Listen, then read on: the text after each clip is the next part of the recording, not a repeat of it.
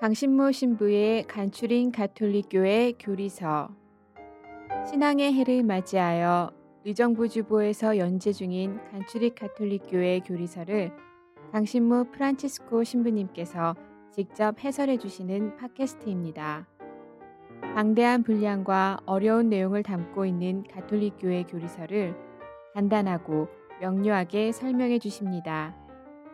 또한 지면에서 다루지 못한 내용을 추가하여 더욱 깊고 풍부하게 이해를 도와주십니다. 이 팟캐스트는 안드로이드 어플 팟빵과 애플 팟캐스트에서 들으실 수 있습니다. 의정부교구 홈페이지 ucatholic.or.kr로 접속하시면 강의 자료 문서 파일도 다운받아 보실 수 있습니다. 강신모 신부의 간추린 가톨릭교회 교리서 여러분 안녕하세요. 강신모 프란치스코 신부입니다. 오늘은 십계명의 네 번째 계명 아버지와 어머니를 공경하여라. 그러면 너의 주 너희 하느님이 너에게 주는 땅에서 오래 살 것이다. 탈출기 20장 12절의 계명을 살펴보도록 하겠습니다. 앞서서 말씀드렸다시피 십계명은 두 부분으로 나누어집니다. 첫째 계명에서 셋째 계명까지는 하느님과의 관계에서 우리가 취해야 할 합당한 자세를 가르치는 것이고 그래서 이거를 대신덕 하느님을 향한 덕이라고 이제 얘기를 하죠. 그리고 이제 넷째 계명부터 어, 마지막 열 번째 계명까지는 타인과의 관계, 사회적인 관계에서의 올바른 태도를 그 우리에게 가르쳐 주는 것이죠. 그래서 이제 오늘 넷째 계명을 시작하니까 이제 십계명의 두 번째 부분에 이제 우리가 들어가는 거예요. 이제 어, 그러는데 이제 이 네 번 이 넷째 계명서부터 열 번째 계명까지의 십계명의 두 번째 부분에서 가장 중요하고 가장 기본적인 계명이 무엇일까요? 그것은 오늘 공부하는 넷째 계명입니다. 이건 상식적인 얘기예요. 인간은 사회 안에서 타인과 관계를 맺으며 살아갑니다. 인간이 맺게 되는 사회관계의 출발점은 바로 부모와 자녀와 형제 자매가 함께 살아가는 가정관계죠. 인간관계, 이웃들과의 관계, 직장에서의 관계, 뭐 어, 기타 그런 인간관계를 맺는 법을 어디서부터 배우는 거냐? 가정에서 배우는 것이죠. 따라서 가정이 흔들리면 모든 사회적 관계가 흔들리게 되는 것이기 때문에 넷째 계명은 나머지 그 계명들의 이 주춧돌 역할을 하는 것입니다. 교리서에서도 이것을 잘 정리하고 있어요. 2198항. 이 계명은 생명과 혼인과 세상의 재화와 사람의 말 등을 특별히 존중하는 것과 연관되는 그 다음의 계명들을 예고한다. 이 계명은 교회의 사회 교리의 기초를 이룬다라고 명시하고 있습니다. 이처럼 부모 자식 간의 관계, 형제 간의 관계가 무엇보다 중요하다는 거 상식적인 얘기지만 에, 그렇기 때문에 또 상식적이기 때문에 어, 십계명에서 얘기하는 이 계명을 상식적으로만 이해하고 끝날 위험성도 있습니다. 상식을 거부하는 건 아니에요. 항상 우리 그리스도교 신앙은 상식을 포함합니다. 그러나 상식을 더 밀고 나가요. 더 심화시킵니다. 부모가 자식을 낳아주고 길러주었으니 자식은 부모를 공경해야 한다. 우리 한국 사람들에게는 상식입니다. 왜? 유교 문화의 영향을 받았으니까. 유교 역시도 모든 규범을 효라고 하는 이, 이 한 글자에서부터 출발을 시키거든요. 유교 문화의 영향을 강하게 받은 우리나라 사람들은 넷째 계명을 이렇게 유교식으로만 이해하기가 쉽습니다. 근데 여기서 보다 더 근본 정신을 우리가 살펴봐야 된다는 얘기죠. 넷째 계명은 십계명 전체가 의도하는 하느님 사랑과 이웃 사랑이 가정 안에서 교육되고 실천되기를 권고하는 것입니다. 유교 윤리를 어 조금 그 나쁘게 얘기하면 꼭 그런 거는 아니지만 무슨 상거래 같은 느낌이 들어요. 부모가 자식을 너 낳느라고 얼마나 고생한 줄 알아? 어? 너 키우는데 얼마나 고생한 줄 알아? 어? 뭐 이러면서 내가 너한테 이만큼을 해줬으니까 자 이제 내가 그 힘 못 쓰고 이러고 있으니까 이제는 네가 다 갚아야지. 그 나쁜 건 아니에요. 이거는 그 상식적인 것이고 마땅한 일입니다. 그러나 어떤 면으로 보면은 좀 상거래적인 것이 있어요. 물론 마땅히 내가 받은 은혜가 있기 때문에 부모에게 마땅히 돌려줘야 된다. 이것이 십계명의 이 넷째 계명이 담고 있는 내용이긴 하지만 그러나 십계명은 그 내용보다 더 많은 내용을 담고 있다는 얘기죠. 그건 뭐냐 하면 아까도 계속해서 반복해서 말씀드렸듯이 이 십계명은 단순히 부모님 내가 빚진 거 갚을게요. 이 계명뿐만 아니라 그런 과정을 통해서 부모가 자식을 사랑하는 과정을 통해서 그리고 자식이 부모를 사랑하는 과정을 통해서 그리고 형제들끼리 서로가 사랑하는 과정을 통해서 모든 사람을 사랑할 줄 알고 더 나아가서는 눈에 보이지 않는 하느님까지 사랑할 줄 아는 것을 가정 안에서 배워야 된다. 그러기 때문에 이 넷째 계명이 중요하다는 얘기예요. 유교식으로만 이 넷째 계명을 생각하면 일방적입니다. 자식이 부모에게만 효도하는 것이 넷째 계명이라 생각하기 쉬운데 우리 그리스도 교회에서 그리고 이 구약 성경이 얘기하는 이 넷째 계명은 일방적인 사랑이 아닙니다. 마땅히 자식이 부모를 사랑해야 되지만 부모도 자식을 사랑해야 되고 형제끼리도 자식 그 서로 사랑해야 된다라고 하는 이 가족 안에서의 총체적인 사랑을 해야 된다라고 이 넷째 계명을 그 이해해야 된다는 얘기죠. 그렇기 때문에 이 넷째 계명을 우리가 묵상할 때 내가 부모님한테 어떻게 해드리고 있느냐뿐만 아니라 내가 자식한테는 어떻게 하고 있느냐, 내가 내 형제들에게는 어떻게 하고 있느냐도 같이 묵상을 해야 되고 그리고 이것을 위해서 이렇게 힘들지만 조금씩 노력해 가는 과정 안에서 우리는 이제 하느님도 사랑하고 이웃도 사랑하는 법을 이렇게 몸에 체득하게 된다는 거예요. 가정 안에서 이게 안 되는 사람은 밖에 나가서 절대로 못 합니다. 가톨릭 교회에서 2207항을 보겠습니다. 가정은 사람들이 어릴 적부터 도덕적 가치를 깨닫고 하느님을 공경하기 시작하며 자유의 선용을 배울 수 있는 공동체이다. 가정 생활은 사회 생활의 입문이다. 이렇게 이제 명시하고 있죠.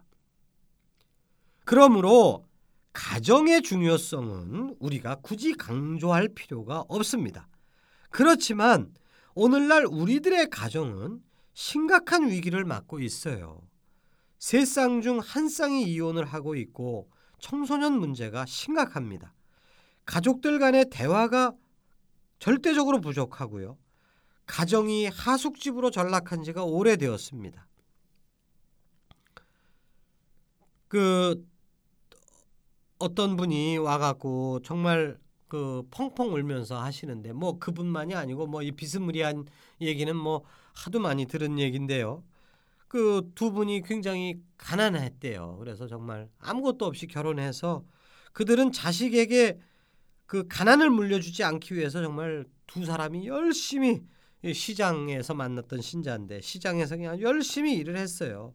그래서 그 남편은 작은 가게를 운영하면서 하루 종일 일했고 부인도 화장품 판매를 가정 저 이렇게 가방 메고 다니면서 하는 걸 하고 나중에 이제 남편 가게가 잘 되니까 이제 같이 와갖고 이제 그 부부가 같이 가게를 하고 이런 고생 끝에 가게도 이제 안정적으로 이제 만들고 자기 집 마련하고 여유 자금도 좀 이렇게 저금도 하고 이제 그랬는데 근데 이때 부, 이 부부는 땅을 치고 후회를 했어요. 집은 큰 집을 마련했는데 그 집에 살 식구가 없어졌기 때문입니다.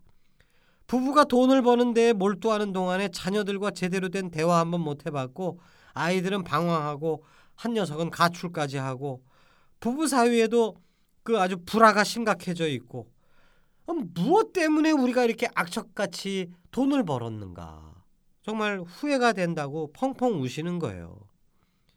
그 주변에 많이 볼 수 있는 사례죠. 경제적 문제나 건강도 중요하죠. 그러나 뭐 때문에 돈을 벌고 뭐 때문에 우리가 건강하려고 하고 그 본말이 전도되면 안 된다. 목표 목표는 자꾸만 잊어버리면 안 돼요. 우리는 뭐뭐 뭐 열심히 하다가 보면은 어, 목표를 잊는 경우가 있습니다. 그렇기 때문에 우리는 성찰을 해야 돼요. 매일매일. 그리고 주일에 한 번씩이라도. 그리고 판공 때만이라도 내가 뭐 때문에 이렇게 열심히 움직이고 있는가. 성찰해야 된다는 얘기죠. 그러기 때문에 지난 시간에 얘기한 안식일 계명, 주일의 계명이 그래서 필요한 거고요. 6일 동안은 일을 하지만 하루는 쉬면서 하느님 앞에서 쉬면서 내 인생의 근본적인 목표가 뭐냐. 그리고 그 목표를 향해서 내가 지금 방향이 지금 맞게 가고 있느냐. 이거를 중간 점검 안 하면 이게 처음에는 각도가 1도만 그 달라져도 이게 100m, 1000m가 되게 되면은 이게 몇십 메타 차이 나중에는 회복할 수 없는 이게 차이가 돼 버리잖아요. 그래서 카톨릭 신자가 된다는 것은 세상의 가치관을 버리고 하느님의 뜻을 따르는 삶을 살기로 결심하는 것인데 이것을 다르게 표현하자면 재산이나 건강 이것은 곧 세상 사람들이 얘기하는 가치들입니다. 이 세상의 가치보다는 가정의 성화 를 무엇보다도 소중하게 여기고 살아가기로 결심한다. 이거를 다짐하는 게 신자예요. 그러므로 그리스도인의 가정은 신앙을 중심으로 해야 됩니다. 부모는 자녀를 양육하고 교육시킬 뿐만 아니라 신앙적으로도 올바로 교육시킬 의무가 있어요. 그냥 공부해라 공부해라 공부해라 더 좋은 학교 가라 뭐 해라 뭐 해라 계속 이것만 밀어붙이는 거 가지고는 가정 성화를 이룰 수가 없다는 것이죠. 무엇을 위해서 공부를 해야 되고 무엇을 위해서 직장을 가야 되고 무엇을 위해서 어, 더 일을 해야 되고 그것을 성찰해 보는 게 신앙인이어야만 그게 성찰이 되는 거니까. 그러니까 아이들에게 신앙은 전수 안 하고 오로지 공부만 많이 해라만을 그 그냥 세뇌를 시킨다는 것은 그러면 너는 인생의 목적이 신앙이 아니고 가정이 아니고 그 돈 더 벌고 어, 더 지위 높아지는 게 그게 네 인생의 목표야. 이렇게 가르친다는 거하고 똑같은 얘기입니다. 신앙을 가르칠 때 비로소 너의 인생의 목표는 우리 부모인 나하고도 관계를 잘 맺고 네 형제들과도 관계를 잘 맺고 앞으로 네가 결혼하고 네가 낳을 아이들하고도 그 관계를 잘 맺고 그러면서 서로가 사랑을 나누면서 행복을 나누는 거 그러기 위해서 너 이 세상에 태어난 거거든. 그거를 가르치자는 얘기예요. 그게 신앙 교육을 하자는 얘기하고 동일하고요. 근데 그거를 안 하고 일단은 공부를 잘하고 일단은 돈을 벌고 그러면 나중에 가정에 깨소금 나는 행복은 저절로 따라올 거야. 이런 식으로 교육시킨다는 거 이건 너무나도 위험한 일이죠. 그래서 자녀가 태어나면 가능한 한 빨리 유아 세례를 주고 주일 학교에 보내서 신앙 교육을 받게 하고 천형 성체를 받게 하고 제때 그리고 부모가 가정에서 자녀들과 함께 기도하는 생활로서 모범을 보여야 된다는 것이죠.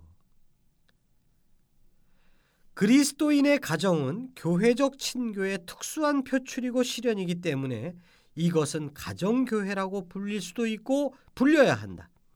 일상적 기도와 하느님 말씀을 읽는 것은 가정 안에서 사랑을 강화시켜 준다. 그리스도인의 가정은 복음의 전파자이며 전 선교사이다. 교리서 2204항부터 5항까지의 이제 정리된 말씀입니다. 이제 마지막으로 추가하고 싶은 말씀은 이 넷째 계명과 관련해서 어 가정이 무엇보다도 중요하다.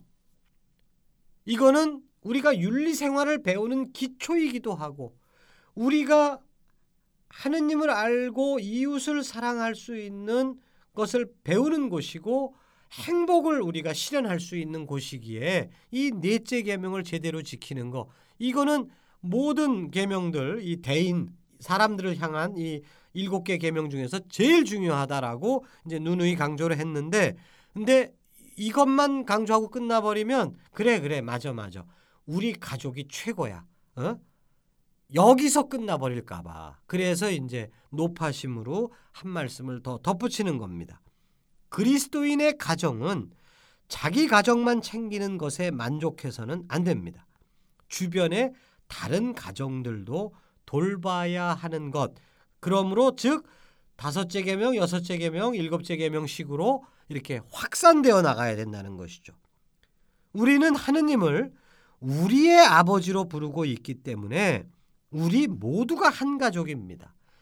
내가 혈연적으로만 연결되어 있는 이 몇 사람하고만이 가족이 아니라 피가 안 섞여도 가족이에요. 우리가 남이가 우리 가족입니다. 따라서 다른 가정들에 대한 존중과 돌봄은 이 넷째 계명이 가지고 있는 당연한 결론이 되는 것이죠. 특별히 안식일 계명, 셋째 계명이 나만 쉴 뿐만 아니라 가난한 사람들이 쉴 수 있게 배려해야 된다라는 그런 계명을 내포하고 있듯이 이 넷째 계명 역시 나의 가정이 가장 소중하다라고 하는 것을 뿐만 아니라 이제 가난한 가정들에 대해서 배려해야 된다라고 하는 그것으로 이제 확대될 수밖에 없다는 얘기죠. 그래서 그 가정 이기주의 여기서 우리가 어떻게 벗어날 수 있을까? 이게 우리의 과제예요. 마무리하는 뜻에서 어, 교리서 2208항을 보겠습니다. 가정에서 그 구성원들은 청소년이나 노인, 병자, 장애인과 가난한 이들을 돌보고 책임을 지는 일을 배울 수 있도록 살아야 한다. 가족들 안에서도 어, 아기가 있고 노인이 있고 병자가 있고 장애인이 있을 수가 있으니까요. 물론 요즘은 핵가족이니까 그걸 잘 못 볼 수 있지만 아무튼 뭐 어, 집은 떨어져 있어도 어, 할아버지 아프시대 뭐 삼촌이 암에 걸렸대 뭐뭐 뭐, 뭐 이런 걸 통해서 그 약한 사람들을 배우는 법을 가족들 안에서 배운다는 뜻이죠. 그러나 때로는 이러한 도움을 베풀지 못할 처지에 있는 가정들도 많다. 그럴 때에는 다른 사람들과 다른 가정들 그리고 2차적으로는 그 사회에 그들의 어려움을 보살펴줄 의무가 들어간다. 그러니까 가정 안에서 가족들 안에서의 약자를 돌보는 것을 훈련함으로써 자연스럽게 다른 가족들 안에 있는 약자들을 돌볼 수 있는 사람으로 변화된다는 것이죠. 이것이 우리들의 방향이고 동시에 우리들의 기쁨이라는 것입니다. 여러분 잘 들어주셔서 감사드립니다.